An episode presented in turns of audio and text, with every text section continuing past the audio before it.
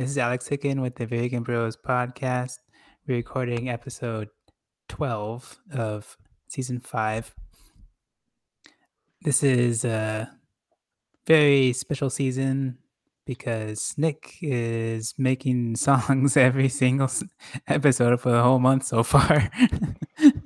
Well, not really songs, just little random things. Last last week was a song, kind of, but this week is just little, it's like pen scratches on an empty piece of paper.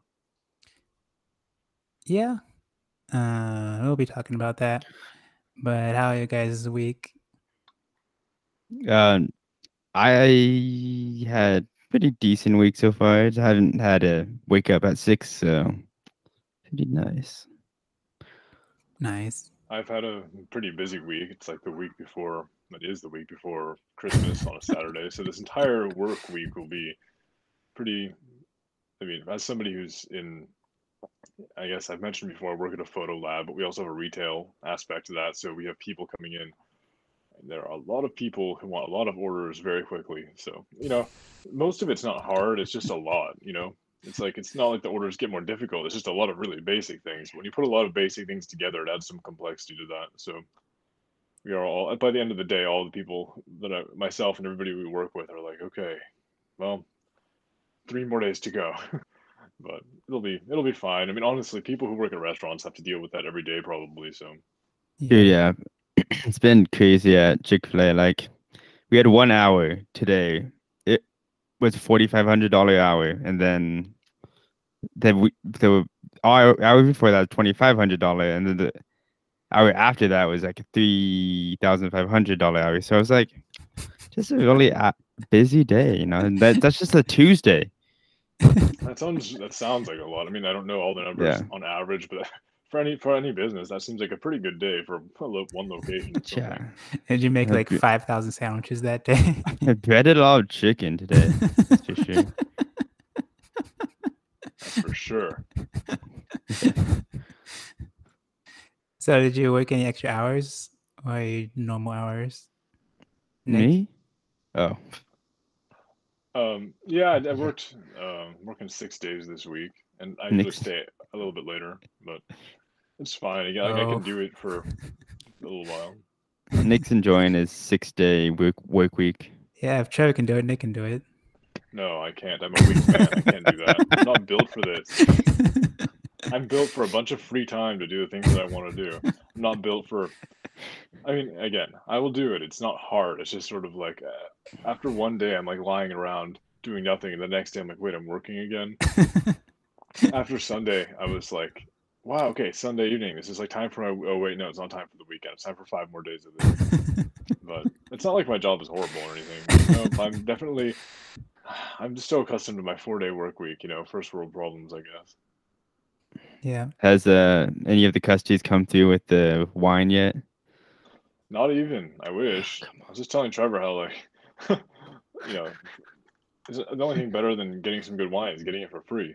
And Mhm. um, there's some, sometimes various customers bring us cool things. I mean, some, I've been getting some plates of Christmas cookies or whatever. I got a twenty-five dollar tip the other day, which is pretty nice. Oh yeah, I'm just waiting for like, can we get a couple more? I mean, hey, we just do we do so much stuff, so much personalized service for a lot of the people that we do. It's nice when people give back, but you know, we don't can't say that we do it for the tips, but it's always nice. Yeah, at work, uh, we're pretty close with our vendors or uh, subcontractors. and I've been getting a bunch of stuff like this jacket is from Ridge Rock. And I got a beanie and a hat today. And I got uh, some chairs the other day, yesterday. Some chairs. Wow, that's a nice stocking stuffer. yeah. it's got a bunch of big big stocking. of. yeah. I wish I could get some cool merch. I don't know. Like, come on, Kodak. Come on, Fuji. Come through. Where's that free lens? Dude, yeah, I know. Yeah, a, a vendor, not a vendor, a subcontractor took us out to uh, Olive Garden yesterday. It was nice. I haven't been there in a couple of years. Yeah, I've never been to an Olive Garden. I've heard they have a lot of bread there. yeah, Dude, super Olive Garden? and salty. Breadsticks are where it's at. Just that like if you get anything, just eat all the breadsticks and then you you can just go home and then you're done. Yeah, there's like a unlimited breadstick yeah. uh, entree. Well, that's Not entree, you, entree, 'cause they're but like, let's It's not even- bread carbs and, and you just sit oil, down you and get get so full, and breadsticks like, and then like, well, I'm actually not amazing." hungry anymore and just leave. So yeah, it's only like four dollars for unlimited breadsticks. good. Yeah, I, but I can't speak. I can't speak to the quality of said bread, but four dollars.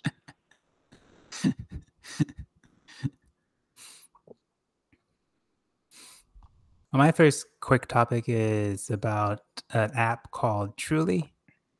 It's similar to Wisdom, but there's.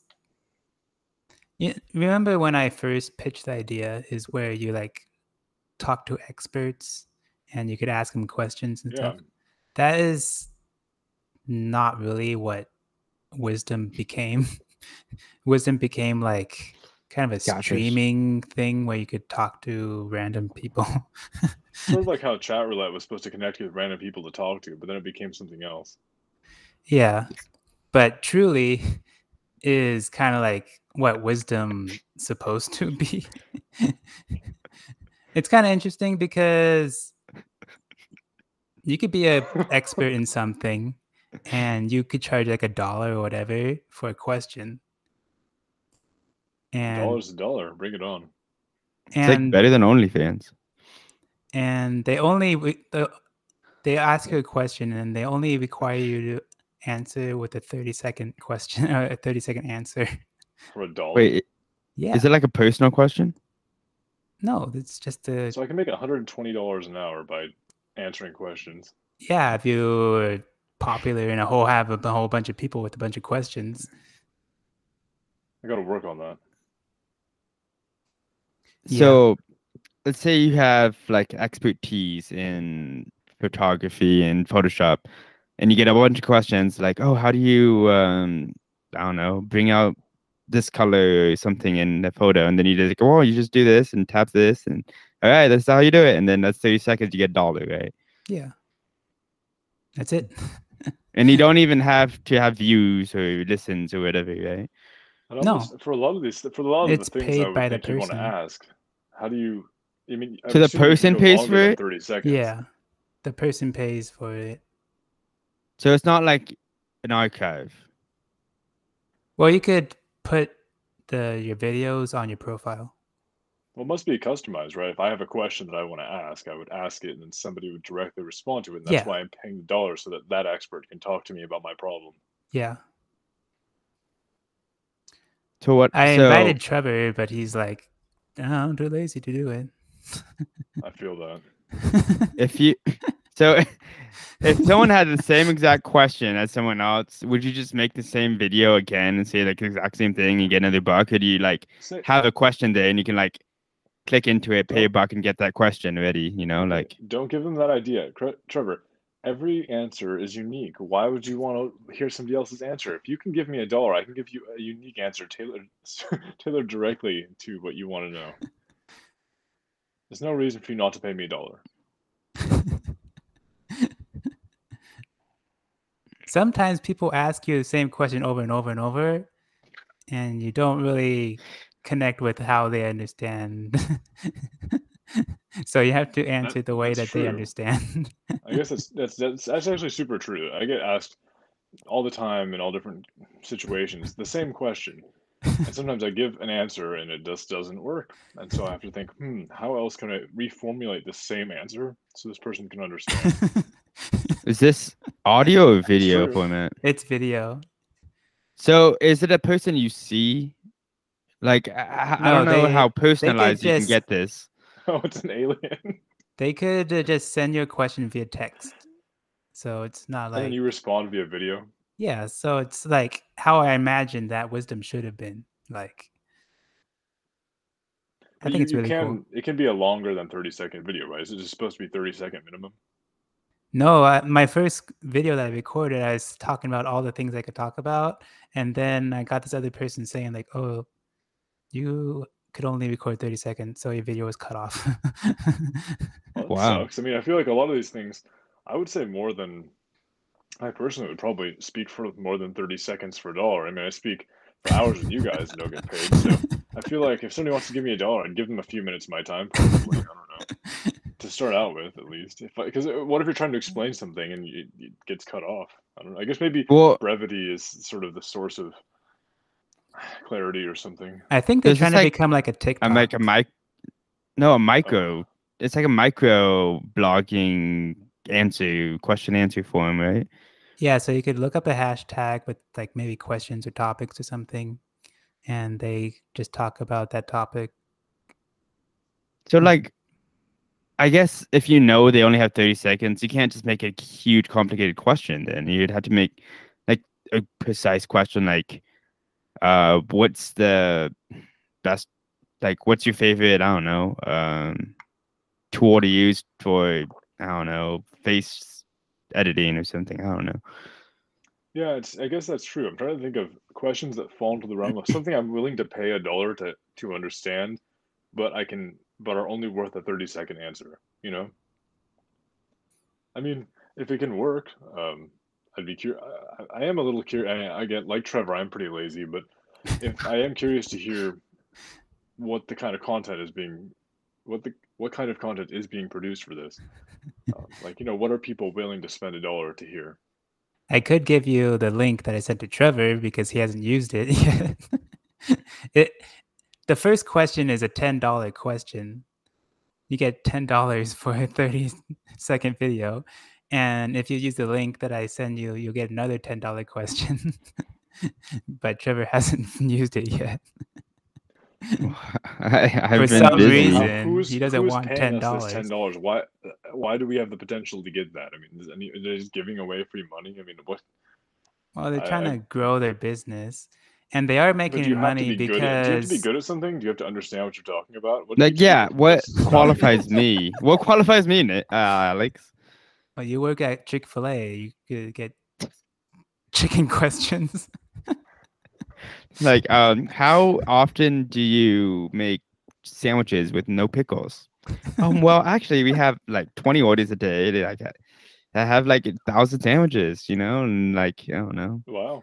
How many sandwiches Yeah, I can mean, you I, make I suppose if somebody in needs ten to know minutes? that, like, it's it's a little obscure, but some maybe somebody needs the data. Yeah. yeah, but But one yeah, thing the the way that they make money is that they take like fifteen percent of the money. So, So you're not actually getting a dollar per question. That's saying I'm getting fine only me, honestly. 85. The effort is just sitting here in front of your computer, presumably talking about something that you know about, so it shouldn't be that hard. And you don't you're not even having to talk to them live. You can just record the video, you know? yeah. That's even easier than having to do a face to face. Another thing about it is that's kind of interesting is that they give you when you receive a question, they give you one day to answer it. So, is it? I feel like it'd be easier to do it live because that way I can just talk and I don't have to worry about like, oh wait, I could have said it this way in 30 seconds instead. So I don't have to re-record it. It's like done, you know, the they better heard thing it. about recording is if if you make a mistake, you can re-record it. It's only thirty seconds.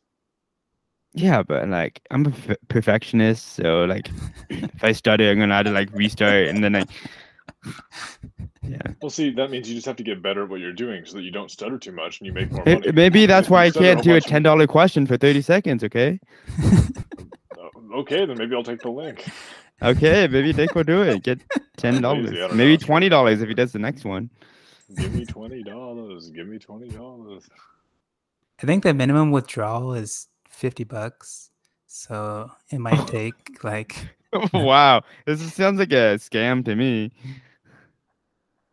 it's not Well, really. I think about it like it takes it's like a, it's a lot of things to answer for fifty dollars. But then when you think about it, otherwise, if you can do, I don't know how many. I'm trying uh, realistically, I don't know how many you could, you could record in an hour. Let's say, with the overhead of recording and file management, are we thinking maybe forty of these an hour, thirty of these an hour?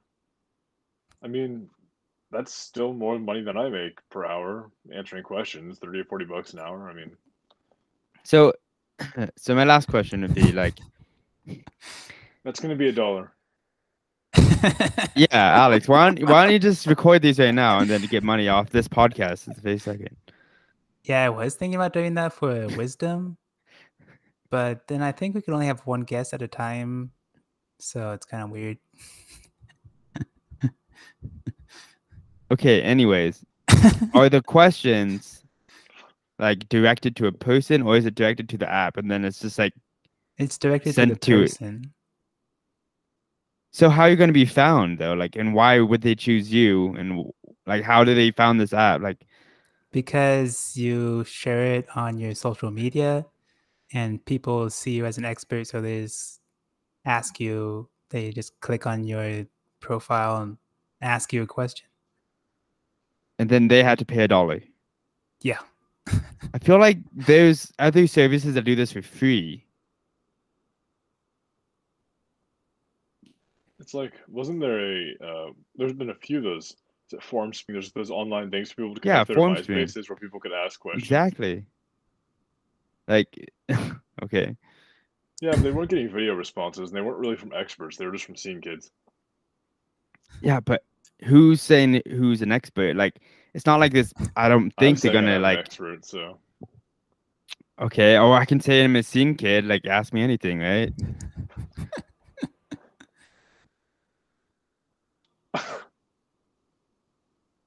I don't know how to respond to that. Yeah, Yeah. So I'd pay you a dollar to get scene kid hair. yeah, I just dye it like different colors. Yeah, it'd be like the the raccoon tail, skunk tail, kind of the black and white stripes. Dude, I would. T- I would do it. Sounds like a great service. All right. If you if you pay me a dollar, I do it. Thirty seconds. you're gonna dye your hair in 30 seconds yeah. Pours a gallon of bleach over his head. Don't try that. Do do try this at home. Yeah. Um. Speaking about a minute, a dollar for thirty seconds. If you're waiting for uh, your queue for Final Fantasy 14, you'd be uh, probably getting like I don't know, nine hundred dollars a minute, or and for three hours and and waiting for your queue, because that's how long it is to get into Final Fantasy 14 now. Uh, isn't three hours like 180 minutes? Yeah. Yeah. Divide that, b- uh, uh, multiply that two. Okay, it that's takes six hours to get into final fantasy I mean, I don't know. Allegedly, that's um, 360. It doesn't matter. Okay, forget the math. people- That's, that's a long time to pe- get in the game. yeah, people are getting into 8,000 person queues. One person goes to the gym, comes back, and hopes that they're in. So, I mean, it's a long wait. It's So people is this because like, the servers are just overwhelmed by the amount of players that want to play? yeah, um, due to the expansion come, it came out like the 17th, I want to 18th or 19th, sometime in That's that. such a thing. I feel like originally I heard the, the game came out and then people were playing it. You were playing it for a while. Even I downloaded it. It fucked up my PS4. But after that, Hey, um, PS5 time. yeah, it's interesting to hear that. It's, I feel like it just keeps getting more relevant culturally. People, more and more people seem to be playing it, which is not.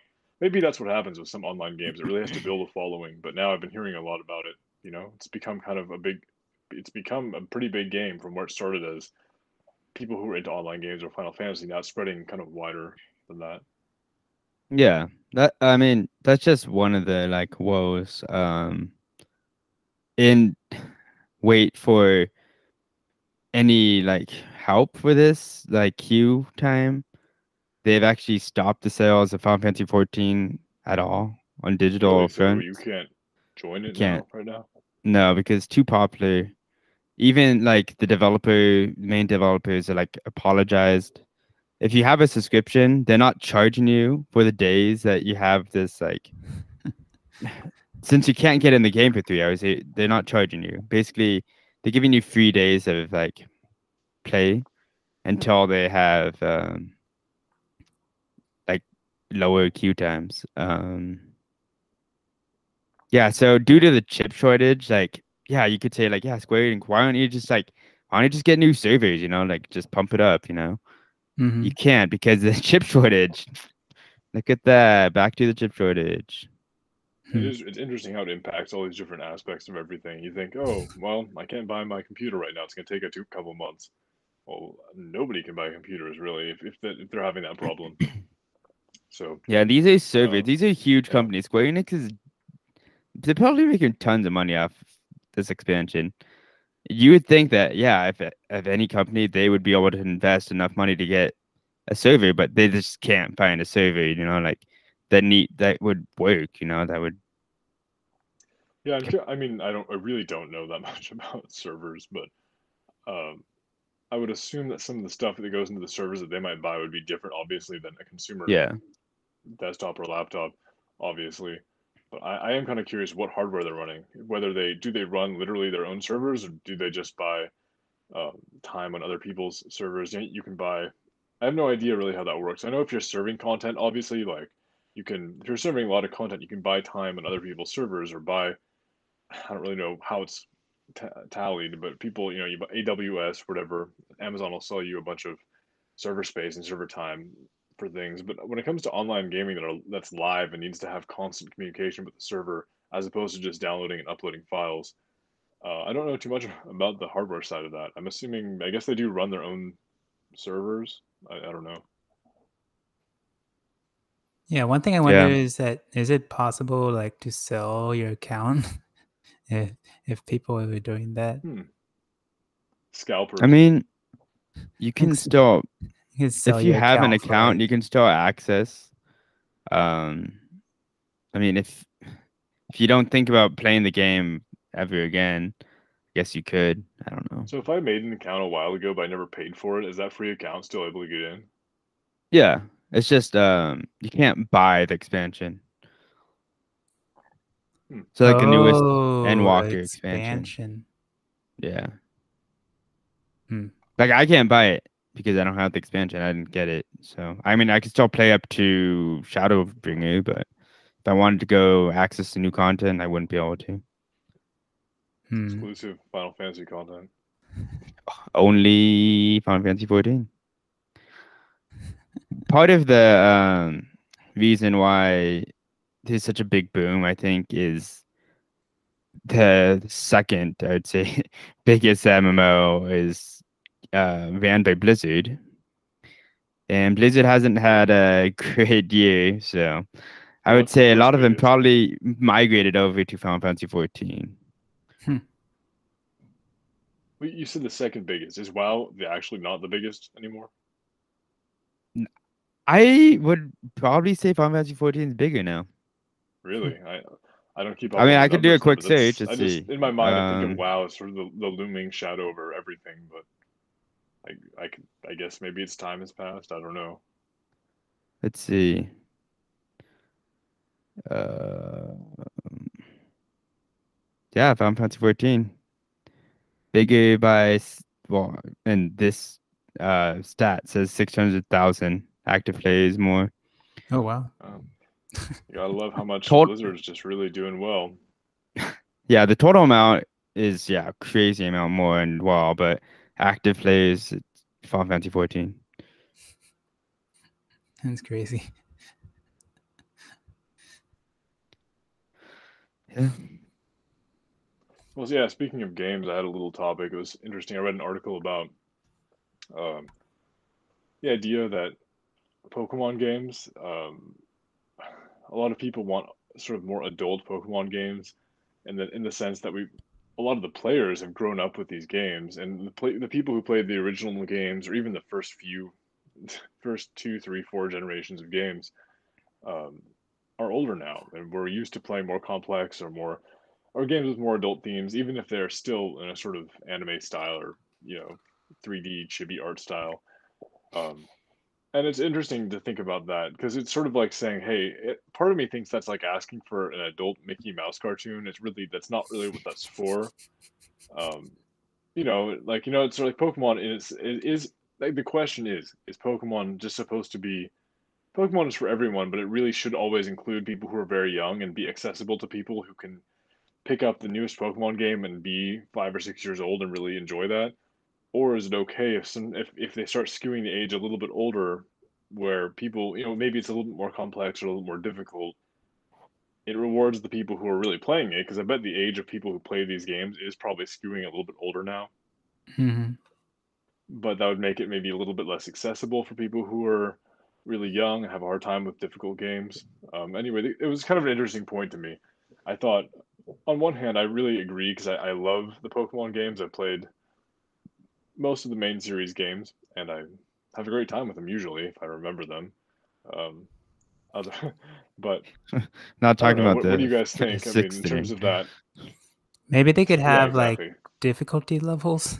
I, yeah, I was just gonna Yeah. say, like, that's one of the biggest, easiest things Pokemon or Game Freak, whoever's making these games, couldn't uh just include is like add difficulty. You know, Yeah. it wouldn't be hard. Just like put a setting in that uh, amps up the levels, or like makes it so maybe your Pokemon don't level up as fast. I don't know.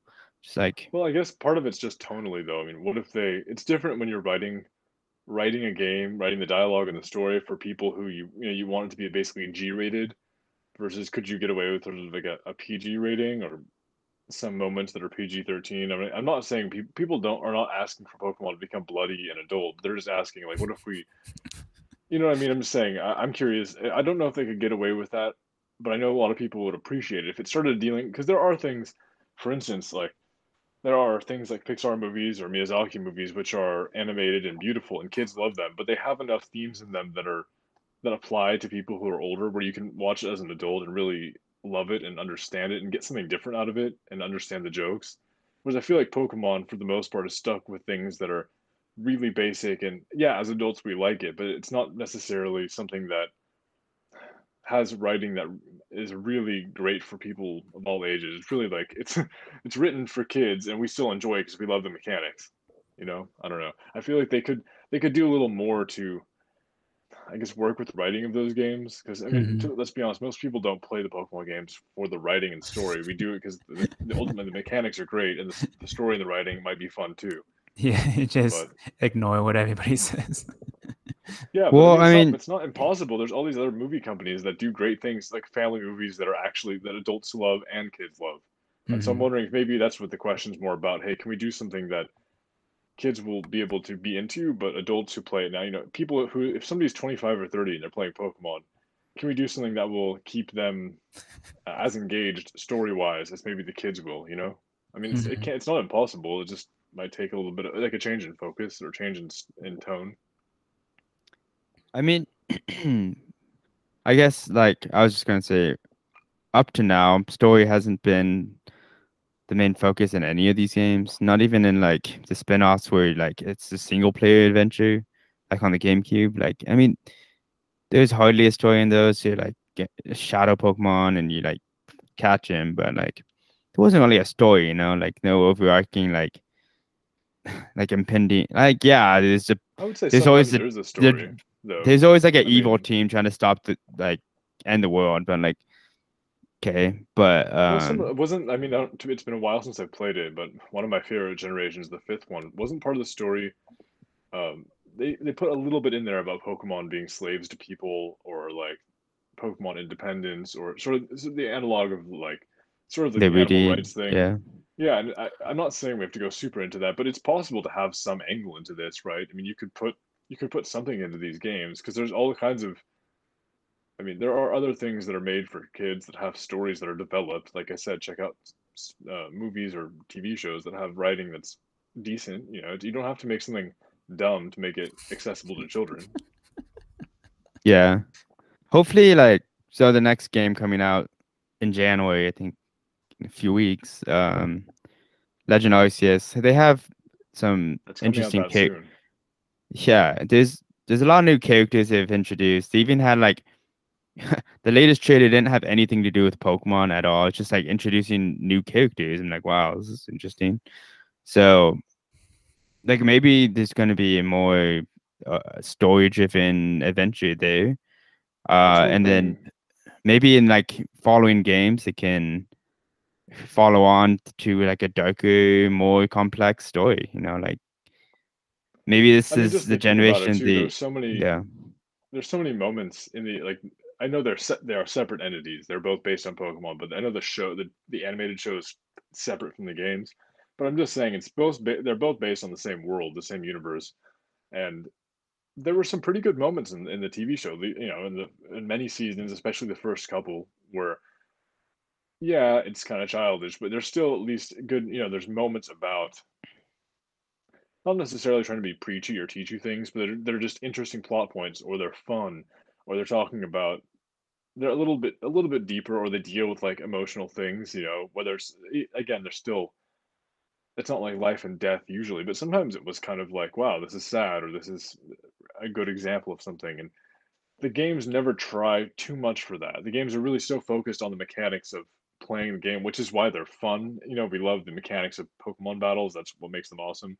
But I just kind of wish that you could, they could find a way to put some of the heart that was in in in the TV show or in some of the movies or in our in our love for this franchise into the games, which is there are moments in it that are fun or whatever, but it's I feel like it doesn't have as much. There there there is other media in the Pokemon universe that have told decent stories, and they don't. They don't I mean, I don't know. I don't. I don't find myself being like, wow, that's a touching moment in most of the Pokemon games. Yeah. but I haven't played them in that long. I guess I played Omega Ruby or Sapphire or whatever over the summer. I don't know.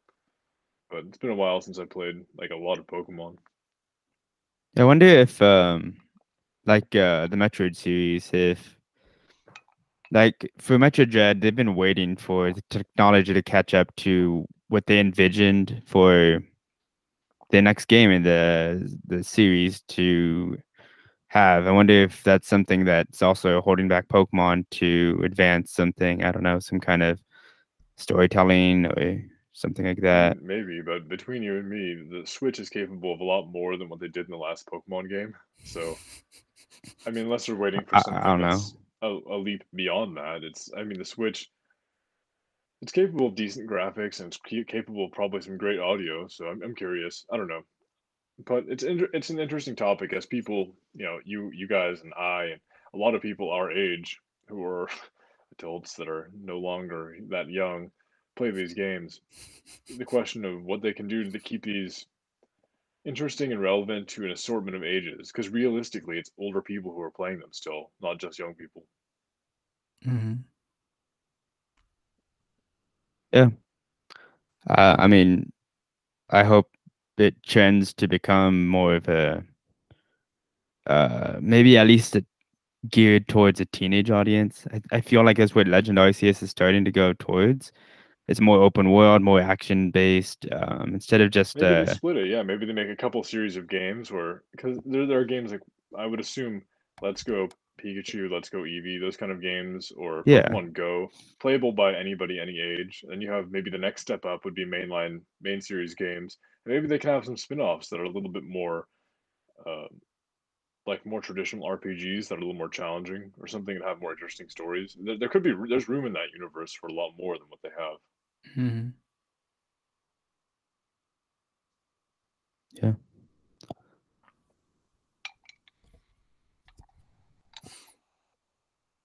Well, last Friday, I got the Whoop Strap 4.0. It's uh, here.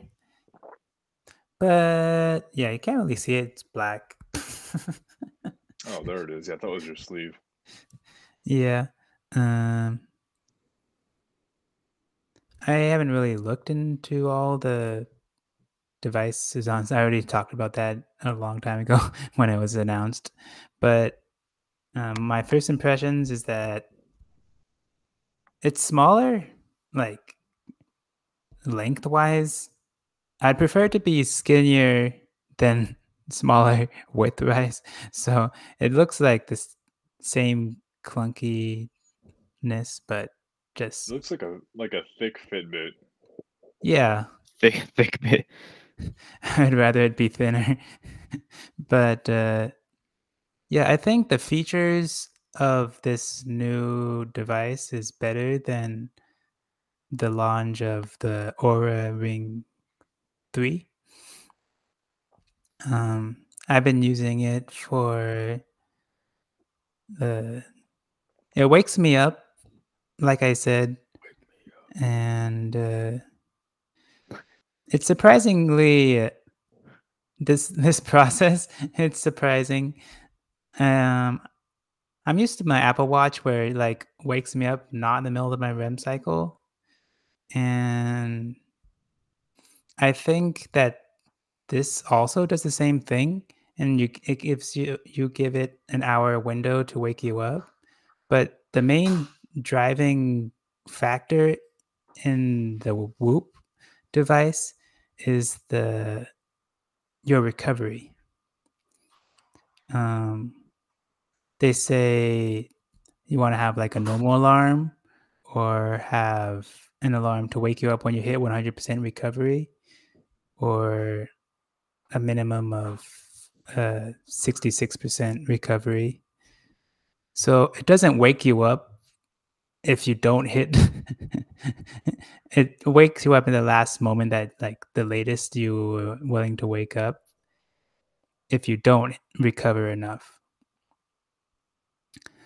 So yeah on sunday was my first time trying it and it woke me up in a reasonable time but i think i need to be a little more. You wake up on Sundays to an alarm. Yeah, because church starts for me at eight o'clock in the morning.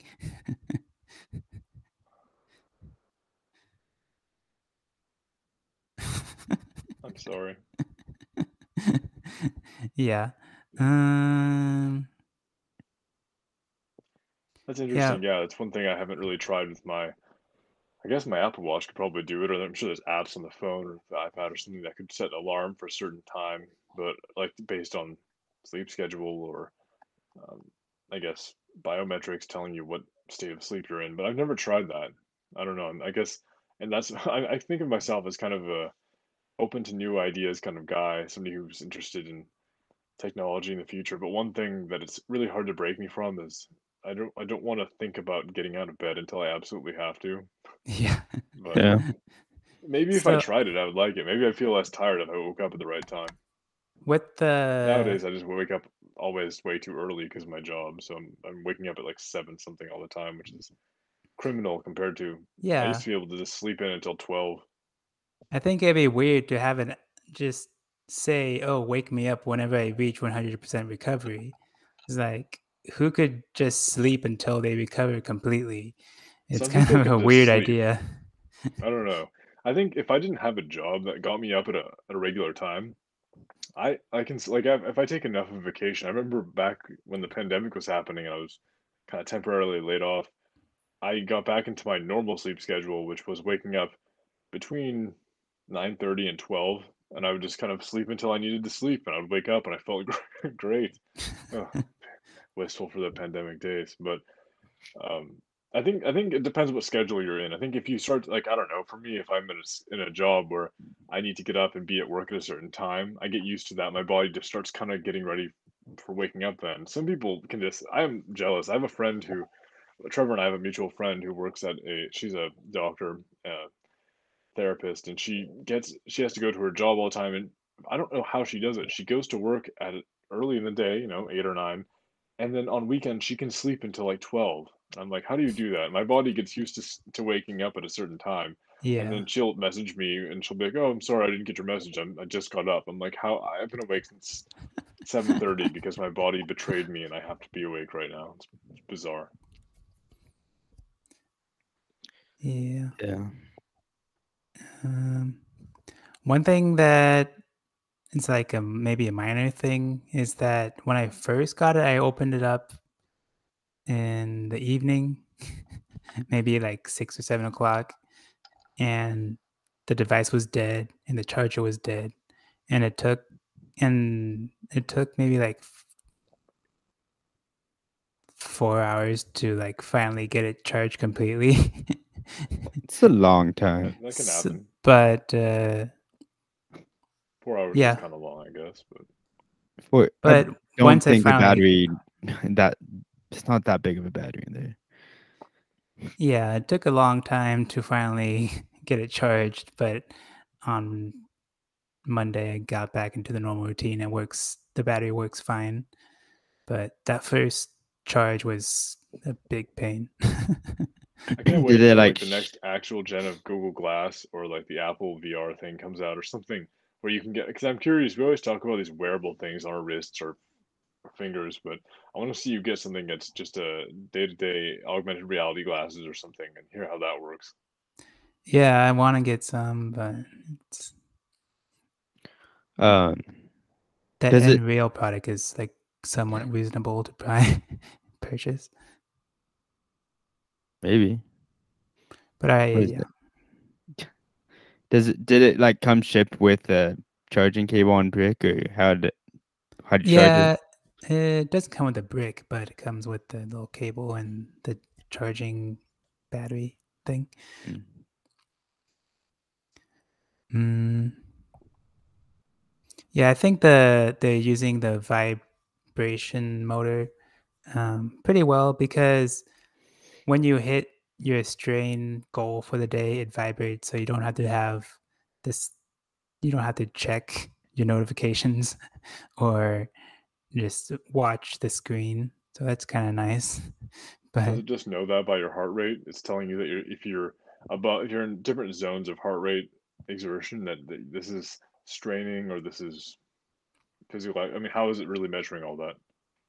yeah, it tracks all those uh, data. It has a blood oxygen level reading also now. So there's a lot of data that determines how much strain you are in an activity and it recommends a time that you should conclude your workout. I need to get back to working out. That's where I am right now. Maybe if I got some more technology, it would help me. Yeah. yeah. I need to just brave the cold. I really don't want to do that. Yeah, I mean, it's it's it's honestly difficult when it's, um, you know, seasonally. I feel. I guess. Well, probably not for a lot of people who just go to the gym and do it. For me, who doesn't go to the gym, and uh, I like to have my warm, you know, any summer, any season but winter time to go on long walks and hang out at the beach and swim and do other things that are physical. But when it's really cold, I just come home and it's already dark, and I just want to eat treats and relax. Yeah. Maybe I you used to go to could the join the metaverse, make a horizon, Just horizon. so I can like I can planet. get really fat and then look down and be like, oh wow, I have abs in the metaverse. So I guess that's what matters, right? That's what people no, you see. you make your horizon planet where you could just walk on a virtual thing and you just walk forever on your virtual beach. But how would you walk? they they have these like treadmill things that you could walk I've seen those on. 360 treadmills, yeah. yeah. Except for it we just wouldn't smell Huh. like rotting fish, and I would miss that. Yeah, and then how would you actually you're the take? You just like take a picture out to take virtual photos. I know. I'd have my camera with me, and I'd be taking photos, and then I'd just be like taking pictures of nothing. It'd be great. It's just like your iMac in front of you. Like, oh, this is a great photo.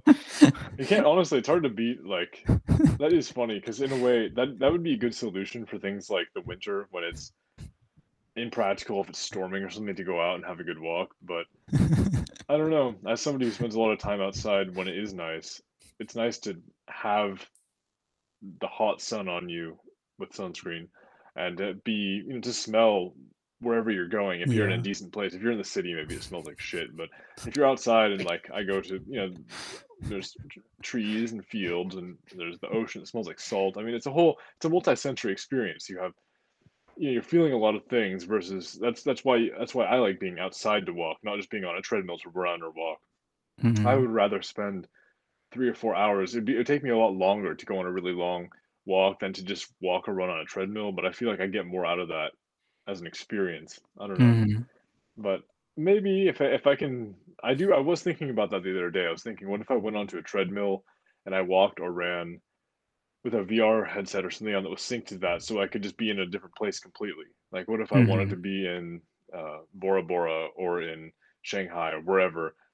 that's kind of the future, right? You could just put on a virtual experience, and then you could go for a walk or a run somewhere that you that you just can't get to in two seconds. But you put the visor on, and maybe you can do that. Um, I I was mean, if I read Go on. I'm just saying, like maybe if I, I don't know, could just join uh Nick or something on his virtual walk, or like maybe I'd pay a subscription to someone, like have him like join me on a walk. Like, okay, cool, now I'm ready That's to a- work out. That is it. That is a you know? thing too. You could like, imagine that. You could have all your uh, like, dude. That's the future. You could have like virtual meetups. It's like the metaverse, but then you could go places and do things. Yeah, You, if you had like a really, Uh. you have your avatars and you could go to virtual places, and I guess you could enjoy the same scenery when you're walking around. Yeah. I'm thinking. I mean, it sounds like a joke, but there was I was hearing a cool thing about how they. I forget where it was, but there was a person who was. They've done this multiple places where somebody might be in a like a nursing home or somebody an elderly person is too old to really get out and do a lot, and so they put VR on that person, and the person's able to experience things that you know in a sense that they haven't been able to or won't be able to experience. You know, like here here's um even if it's something so simple as, hey, this person used to love going to a walk in this forest or something. So you could take maybe a 360 view video of walking there and you could put them in that and they could look around and, you know, maybe they're not walking much, but it's a way to give people an experience. I'm thinking more of the sort of accessibility thing. Like there's still so Mhm. much that Yeah. things like VR and AR can do to help people who can't easily walk anymore or have I don't know all all kinds of different impairments. I mean, we always think of it from ourselves being very able-bodied people, but there's a lot of there's a, there are a lot of things this technology can do to help people who might have impairments in different ways.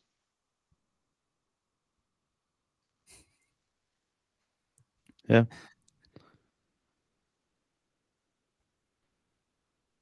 Yeah, this is completely off what the topic we started on. Okay. Um, I guess I'll go on to my next topic. Uh, I thought this was interesting. It popped up on my Google feed. It's like, so the headline is OnlyFans management firm accused of having employees talk to fans as influencers. I'm like, huh, okay. So I mean, like, uh, Mhm. first thing to mind, like maybe like you talk to someone and you're like, oh, you're chatting with the person that is on, you like get the exclusive content from, but like, and it's not actually them. So like, who are you talking to? Hmm. Yeah, you know, at first when I thought you were talking about this, it was something sort of like a catfishing thing where it's just not even the person at all. But that, you know, I, I it kind of makes sense. So if you think about it, there are tons of celebrities who don't they don't manage their social media. They don't have the time or the whatever. They don't, you know, maybe they're not allowed to for their own image, but it's true, you know, lots of your favorite actors or singers, whatever, they're a lot of their social media posts are vetted by their teams first or their manager to make sure that what they're posting is not going to tank their reputation or whatever. So uh, it, it's not too far off from that, right? I mean, you're subscribing to some person's content, and if you, but I don't know. I guess that's what it is. If you if you message them, is there an expectation that you were talking directly to them, or you're just talking to them in general? You know, am I talking to Trevor, the idea of Trevor as a as a person experience as a company, or am I talking Trevor Hicken literally to the experience. Yeah, exactly.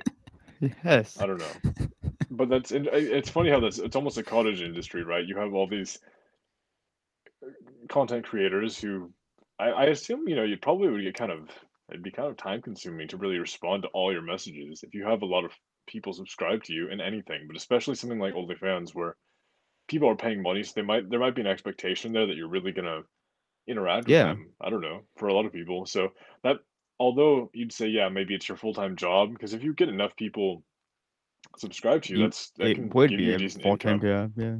But after a certain point, there might only be so much you can do as one human, right? So I I'm that's true. Maybe you can hire people to help you answer questions. I guess I'm. Let's just be honest. A lot Hey, of there you go. adult content. So, I mean, I wonder if do you. I don't know. I wouldn't hire a firm. I'd probably just hire like an assistant or something. They would just have Yeah. to keep tons of nudes on their phone and message them to people or something. I don't know. So don't so really you'd know how it like like hey uh here here's a bunch of exclusive content that you can uh upload as me later. Yeah, Like, I mean, uh, honestly, what? they'd be like, because then you can talk to the fans, and they'd be like, "Oh, can I, um, know, well, I don't know, like, I want to hear, I want to see this or that, or what do you, you know, can I get some other exclusive?" And then the, the person working for you would just say, "Oh yeah, here's this picture," you know, and then you've taken that picture, and then they just just because the person, just because the fan hasn't seen it, doesn't mean it's new. I don't know. Yeah. there's a lot of stuff that goes on with people talking online. You always, like I said, people you don't. The person you think you're talking to isn't always the person you think you're talking to. So Yeah. um, interesting. though. like Um, I said, such a cottage industry. You wouldn't. I wouldn't have even thought about that a while ago. And here we are, like so many people with all their I fans. know. Here, here I am with zero fans. It's like, come on. Yeah, there's some like horror stories that this article brings out saying like uh this agency that manages some create content creators on this site. Say they'd confess like uh, fantasies of the private matters and like some of them are talking about like failing relationships and marriages. People Uh, probably get one on person- that. yeah. So like uh, this is not that's not like it's ba- it's a lie you know like you your personal information's being read by whoever this agency is uh and then this guy said he was basically a professional scammer one of him um so yeah this uh, this agency like manages several popular influencers on the site um so yeah i mean in addition to managing them they would also help him like schedule photo shoots and manage like photos uh posts and stuff. And I, hey, that's fine. I understand like managing that. But like i don't know if like the whole chat aspect is it's a little iffy uh in my I've always thought about that too with with things like celebrities or whatever. Like I said, there's a lot of people who have their social media managed by their team or by their social media person, but I guess it depends how interested you are in that. For me, if I got famous, I don't think I would I don't think I it'd be really hard for me to hand the keys over to somebody else. I would just say like be mad at me if you want if I make a bad decision, but I need I can't if I'm posting something, I want it to be from me. I, don't, I would I would feel uncomfortable if other people were posting posting constantly and saying, "Hey, this is posting as me." But maybe I just say that because I'm a non-famous person who assumes that everything I say is going to be coming from my own mouth. I mean, maybe when you get to a certain level, you just can't. There's only so much one human can say and do in one day. You know, you might be recording or shooting or whatever you're doing, and you just have no time to respond to all these messages you're getting. I mean, what do you do then? We think we think of it be so easy, yeah, respond to all your messages, but um, for people who are in demand, maybe that's pretty hard. But I feel like we've yeah yeah. there's another it goes on about like a smaller like offshoot of this um spin-off or a spin-off of this company for smaller influencers that said like the lawyer like make him do some things uh like and yeah it's just like one of them was hit with three hundred thousand dollar fee I'm like this is weird like uh, uh, agencies that are like i don't know forced to do things that like lawyers tell them to do otherwise like i don't know like OnlyFans, like it should be like simple, right? Like I don't know, whatever. I mean, yeah, but sometimes if, if you think about I'm not sure how much OnlyFans takes in in money in percentage per month, but let's say you charge people ten dollars a month to subscribe to you. You know, you get ten subscribers, that's a hundred dollars. You get hundred subscribers, that's a thousand dollars. So let's say you have I don't know, 500 subscribers because you make content people like. That's not that many people, 500. I mean, out of the billions in the world. I mean, that's about 5,000. Then let's say they let's say they take a lot. Let's say let's say you end up with 4,500 or something. That's not a bad income in a lot of places. That's like a decent amount of money. So then your job kind of just becomes managing that whole online presence and creating content for these people who are still paying you money. Whether that's a long-term sustainable business, I don't know. You know, you'd have to find a way to really hustle that and turn that into something that people that you can that you can afford mentally, physically to keep doing for long enough to make that money. But um, it, Yeah. the numbers are kind of staggering. I mean, if you think about it, let's say you get really popular and you have a thousand people, two thousand. I don't, I don't even know how many. I'm assuming people have a lot of. Some of the most popular people must have thousands of Yeah. people subscribe to them. You know, maybe more. I mean, let's say you have five thousand people subscribe to you for ten or fifteen dollars a month. That's a lot of money per month. That's that's a good income, even if they take a Mhm. large percentage. So you can afford to maybe I don't know about pay you know, that much of a fee or a fine, but you can afford to you can afford to pay an assistant at that point, or pay a firm to do some of that. Whether you should morally or not, I don't know, because you, know, you you want you want your own words to be coming from your mouth, but um, uh, you know that's you make if you make good enough content, that's a decent amount of money you can make if you have enough Yeah. subscribers.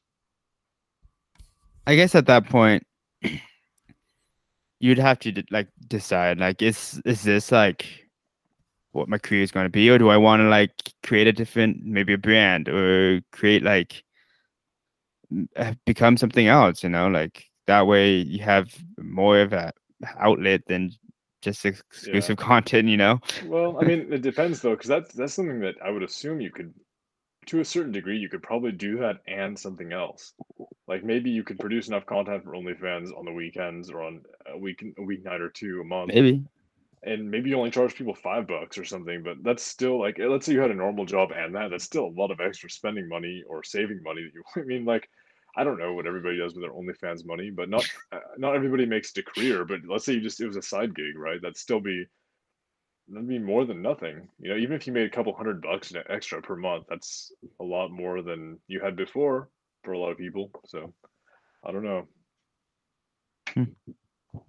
Yeah, something Respect all those people to. who put out all that about. content. Can't be that easy uh, recording and distributing that much con- exclusive content per per month.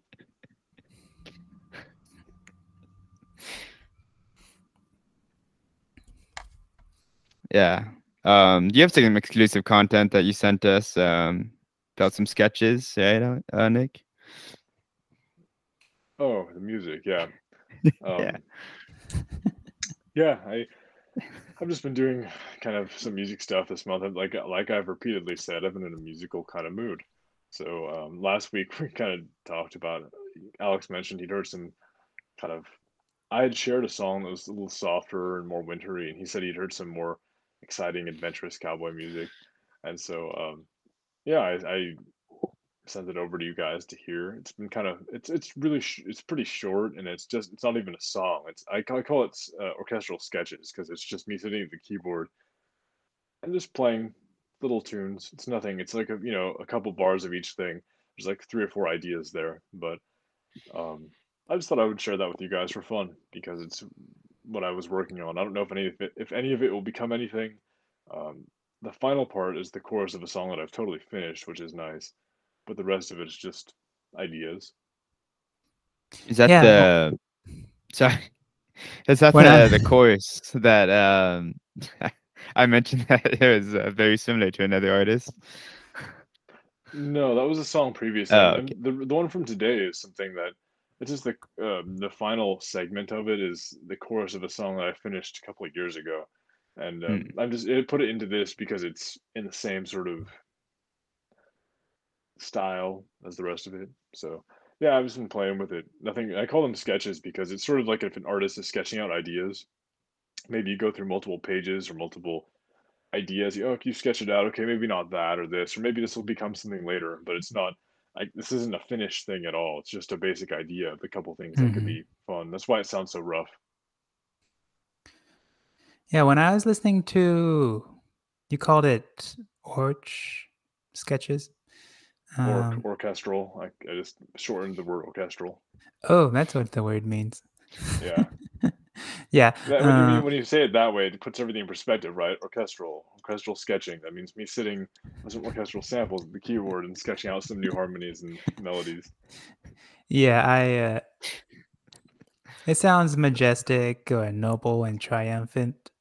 Um, did you say Uh, it? Did you say that it is the kind of like Western or you? I think of it that way. Yeah, I think of it in my sort of. It's not finished at all. My concept of a of an album full of songs with a sort of. I want to call it like cowboy symphonic metal. That's what I would want to do. Um, these are just me playing around with different ideas for that.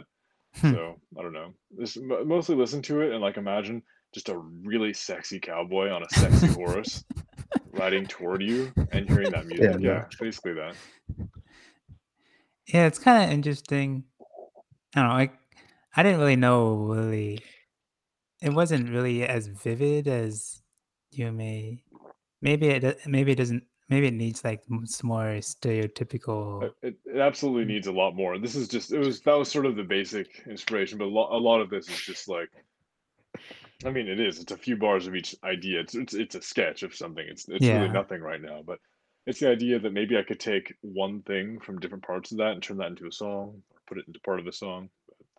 I have maybe two or three or four um, ideas for songs so far in that genre. So I don't know. I just think it'd be fun. But anyway, I thought I'd share that sort of. In- it's kind of a nice little incomplete thing. So there's not so much to talk about. It's it's not an, it's not a complete idea. It's just Yeah, I think it matches the season that we're in pretty well. It it's, but it, I don't know. Um, so what have you discovered when you, I think you're exploring like the western or the cowboy type music? Uh, What have you discovered in your exploration of that? I mean, not a whole lot of different things. I just listen to like the same couple Ennio Morricone playlists at work. Uh, he's the famous guy who did the Good, Bad, and the Ugly, and all those kind of Clint Eastwood movies, and that that era, the sort of '60s, '70s, '60s kind of cowboy adventure kind of movies. Because there there are different eras of cowboy movies. There's some that are. I remember talking to my grandpa about them, and he he really liked the earlier ones. I'd say what, maybe the 40s and 50s and the writing of those was quite different than the ones in the 60s for instance um, i think maybe because i'm more used to it i like one of my favorite movies is uh, fistful of dollars which is uh, the first in the good the bad and the ugly trilogy hmm but Yeah. I like that kind of music because it's so a lot of the music in it is so choral and it's so majestic and then the story is it's just an interesting juxtaposition a lot of the time we think of really orchestral music and with a big choir to be this big fancy thing. You think of Lord of the Rings or you think of I don't know Pirates of the Caribbean or whatever you think of. But a lot of this, a lot of these movies that were set in the in the American West had this big orchestral sound, largely because of that one famous composer, Ennio, Morco- Ennio Morricone. So, Mhm. um, not that I'm thinking my, my stuff is not anywhere near as great as his, but just the idea of the that type of big orchestral sound um, I don't know. I think that's I think it's a fun thing to think about. It's not just you know, it's not just twangy guitars and country music. You know, you can associate a big, lush, beautiful sound. You can you, um, glockenspiel and Celesta and choir and all this stuff. That can all be sort of Western music and not in strings and all these beautiful things. It doesn't just have to be twangy action music or country music that's bad. I don't know. I'm sort of biased against country music, but um, there is definitely some good country music. I just don't hear it that often all the time. But yeah, it's just I think what I've found is that there's there's a lot there, and I think that it's fun. The melodies are some of the melodies of American folk music are very similar to like European folk music, um, but just slight like when it gets bluesier or, or something, it gets a lot. It's there's something distinctly American about a lot of it, and there are a lot of reasons I'm not proud of America or being American, but there are some reasons that are fun. You know, there are some reasons that are just, oh, this is a cool part of our sort of national lore, whether it's not whether it's real or not. All these sort of old cowboy legends. A lot of it is really problematic and awful because of hmm the way land was stolen and um, you know a lot of the bad things that happened. But there are some aspects of it that are just pure fantasy and kind of fun to grow up with as someone in America. So, like I said before, it's kind of fun to take that, take the sort of good, take some of that and think about it in music. They're just, sort of like basically sort of like what Pirates of the Caribbean does to pirates. It romanticizes them and it makes them Hollywood. You know, actual pirates were pretty probably pretty different than that. I mean, in similar in some ways, but you know, there's I just want more. I want more cowboy content. So I'll Yeah. pay for more exclusive cowboys. Yeah, I wonder if the idea of Western music is kind of being lost because the movies are being uh, so old. People can't identify the music or the sound. Like I couldn't identify. Maybe your your melodies might be inspired by that composer, but I couldn't identify it. I don't know. Yeah, I mean, I definitely. I think a lot of people It depends what you're used to. I think one, a lot of people don't really watch Western movies now because there's not a whole lot of those, and the ones that do come out are more alternative. I mean, I watched one More modern. a week or two ago called The Power of the Dog. It's gotten a lot of like rave reviews from critics. It's a big Netflix movie right now. and I'd say it's a it's a Western movie, but it's not traditional. It's not this big heroic cowboy movie. It's a really tense family drama, dark. It's an interpersonal drama kind of movie that happens to play out on a ranch with some cowboys. So, you know, it's it's not too often we get movies that are similar to the 50s and 60s style big action cowboy anti-hero or hero kind of movie. So I think that's why people it's it's hard to recognize that, I guess, because you don't we don't hear it or see it anymore. If you're somebody who watches a lot of those movies, you you would be more exposed to it. But I think it's just it's not an appetite maybe for that. I mean, I guess every once in a while, what every five years or ten years, some big movie comes out that's a western. I know it didn't the the True Grit remake won some Oscars five or ten years ago, but I don't know what else. Yeah. But, hey, uh, we're, when almost, I we're almost coming up to. Sorry, go on. When I listened to it, I saw some like I heard some simple melodies, like as if it was a simple life, but it was at the same time, it was like triumphant and royal. I couldn't really identify like what is the scenery or western? Yeah, maybe maybe I'm just projecting. I mean, I'm not. I can't claim to really be an expert in all that. I just think of it more as like maybe I've been in that mood, and then I made this music which is separate, and I'm associating my own mood with that music. So maybe that's why I think it's that. But I don't know. We'll see. Maybe it'd be fun to see if I can make some sort of song out of any of those, and then show that to you guys, and you can see how that turns out. I don't know. Mhm. But hey, we're almost to February, and depending on my mood, the Valentine's Day is either going to be like a red wine and Amy Lee kind of night, or a whiskey and Clint Eastwood kind of night. So, yeah, Yeah, yeah. Could be um, Eva Green kind of night, or uh, it's going to be an Eva Green kind of night, or Brokeback Mountain kind of night. Maybe both. If I'm really in a really sad mood. uh, Bill Ferrell. It's two. God, such a good movie. Fuck, Ugh, fucks me up every time I see it. Jake Gyllenhaal. So sad.